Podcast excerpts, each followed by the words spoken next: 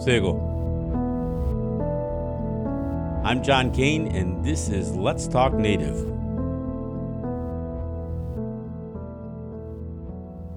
So, last week, state and county law enforcement attempted to pull over a vehicle they believed was driven by a wanted suspect. This attempt turned into a pursuit and at some point turned into a high speed pursuit. The chase ended with a crash in the heart of the Cattaraugus territory of the Seneca Nation. A resident of the community was trying to go to the Seneca Nation Health Center when she and her passenger were struck by the vehicle evading the police. No one was seriously injured in the crash, but one of the vehicles caught fire and would be completely consumed by that fire. But this was not the end of the drama. The suspect exited his vehicle with at least a large knife and violently took his female passenger hostage with that knife to her throat. Police had swarmed the scene by now, but because of the potential for a firearm being in the possession of the suspect, a large section around the busiest part of Cattaraugus was now in lockdown. A very tense hostage standoff ends peacefully on the Cattaraugus Reservation tonight. An armed man took a woman hostage this afternoon after a fiery car crash on Route 438. New York State Police tell us this started as a high speed chase between a state trooper and a man who is wanted in Chautauqua County.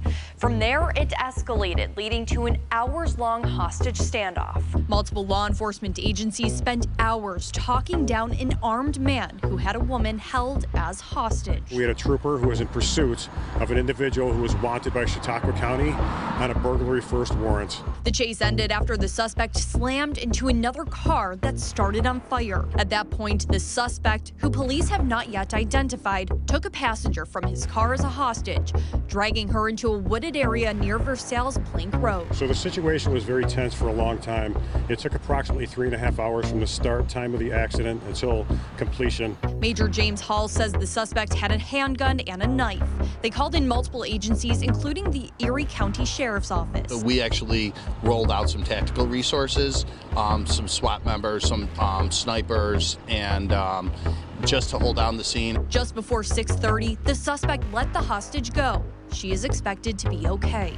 Nearly an hour later, police were able to take him into custody. So we're very fortunate. Uh, a lot of these situations, you know, we, we try to come to a peaceful resolution. And again, utilizing resources from the Sheriff's Department as well as our agency, uh, we were able to get the hostage released peacefully. The Seneca Nation Fire Department assisted with traffic diversion, but were not permitted to extinguish the vehicle that was now billowing thick black smoke from the center of the community. Eventually, the suspect released his hostage and, after more time, surrendered himself to police.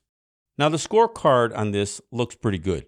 No shots fired, no major injuries, no knife wounds, just a smashed vehicle, a burnt vehicle, and a large area of burned pavement at the entrance to the Seneca Nation health facilities. But as I was watching this all play out, I kept waiting for the other shoe to drop. Isn't anyone concerned that the police endangered the community? This wasn't just a potential danger. Two Seneca Territory residents were struck in their vehicle.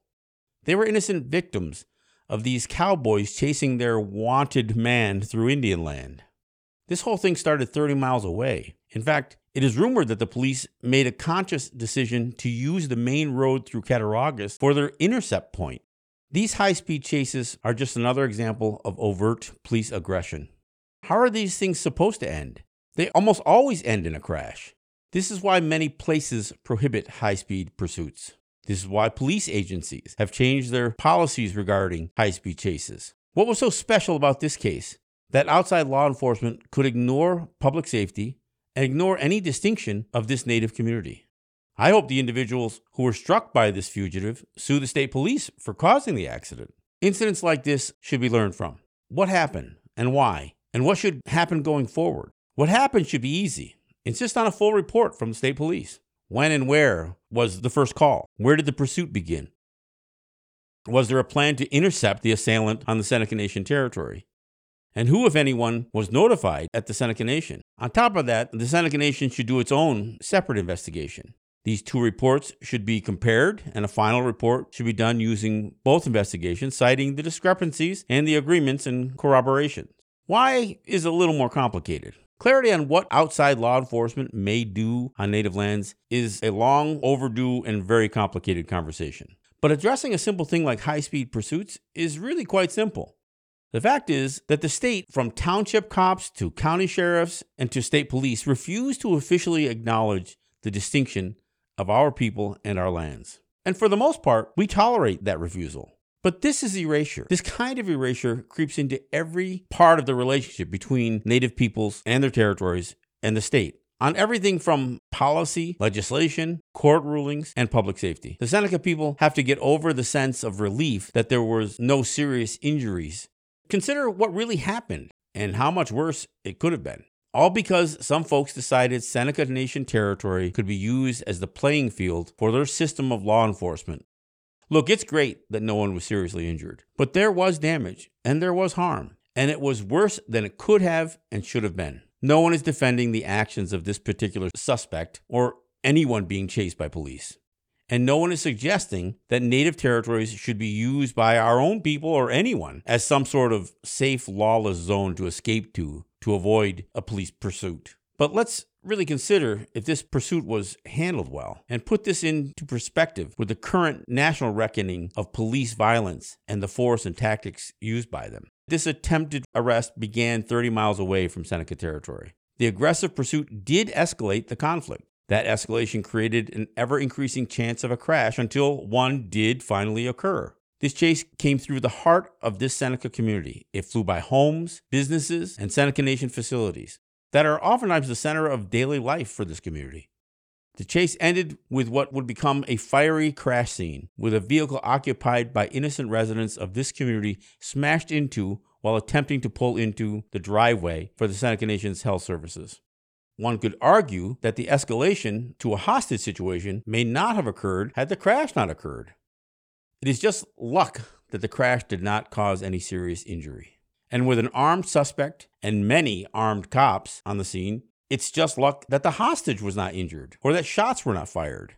But make no mistake, people were injured. Yes, there were the individuals struck in the car, but hundreds of community residents were affected, not just by the road closures, but by the whole scene. There were survivors of domestic violence who were triggered by the images of a man with a knife to the throat of his hostage. Orders were given to shelter in place from the Early Childhood Learning Center to the Nation admin buildings, to the Oak Tree Residential Facility, to the Health Center and Wellness Center, past the Seneca Nation Fire and Rescue Department. Social media was all abuzz with videos and far too many calls for the assailant just to be shot and killed. The area associated with healing and health for a Seneca community was a trigger pull away from an even more violent scene. The ponds on either side of the road where the scene unfolded is where children fish and play. And this all occurred in the middle of the day and if you don't think this could have gotten far worse, consider a death a few years ago in Akwesasne when a vehicle was struck due to a high speed chase on Cornwall Island, where the innocent occupants died. An innocent pedestrian was struck and killed in Kahnawake because of a police chase. And one of the guys captured in one of the most iconic photos of the Oka Kanesatake crisis was killed in a crash at the end of a high speed chase. I'm sure there must be many, many more horror stories. But these do not have to continue. The Seneca people have a right to demand that high speed chases by police must be discontinued once entering Seneca land. All Native peoples could and should make this demand. There are many non native areas that prohibit this practice, and there are many police agencies that have rewritten their pursuit policies because of the dangers. Whether the state police that initiated this pursuit were following their own protocols is still a question. I'd hate to think that the police used the Seneca community to push the bounds of their own protocols, but who knows? This is clearly one of the issues that is included in the national calls for police reform. It isn't about letting criminals get away, it's about public safety and true justice. We have seen police officers enraged after a chase or when their orders and commands are not obeyed. True de escalation isn't just about a static crime scene, it must be part of pursuits as well. Vehicles are not just potentially deadly weapons, they are dangerous even without intent to harm anyone, regardless of who is behind the wheel. Too often, we view issues like police reform as a need only for urban police forces. But for Native peoples in our communities, some of that reform must come with acknowledgement that our communities are distinct and that we have some say on what occurs on our lands and in our communities. There should be specific protocols set if outside law enforcement are going to be allowed to enter native lands and perform certain aspects of their jobs. Use and brandishing of weapons, body cams, just what they are allowed to do, and who they must notify to do it should all be explicitly detailed. So there's no question, and it should be written in a clear agreement. This can be established without new laws or even a jurisdictional battle. It can be framed around the concept of mutual respect than the laws of only one party. Sure, there are many of us who wish the outside law enforcement were only allowed to pass through, if that. But that is a much bigger conversation than simply implementing basic public safety protocols. Let's hope this issue can be addressed responsibly so Cattaraugus or any other Native community doesn't have to join Akwesasne, Kahnawake, and Kanesatake with a high speed chase fatality. On a final note, I have to believe that if outside law enforcement knows they cannot play a live version of Grand Theft Auto on native lands, they will make a bigger effort to make those arrests before anyone enters our lands, or come up with other strategies to make arrests against belligerents. We certainly don't need criminals who they are in hot pursuit of chased onto our communities and endangering our people. Let's learn from this incident and let's try to make our community more safe. Thank you for checking out the show. As always, if you like what you hear, you can support the show on Patreon at patreon.com slash Let's Talk Native. You can follow the show on Twitter at Let's Talk Native. You can also follow us on Instagram at Let's Talk Native TV. You can also join our Facebook group page. I am John Kane, and this is Let's Talk Native. Yahweh.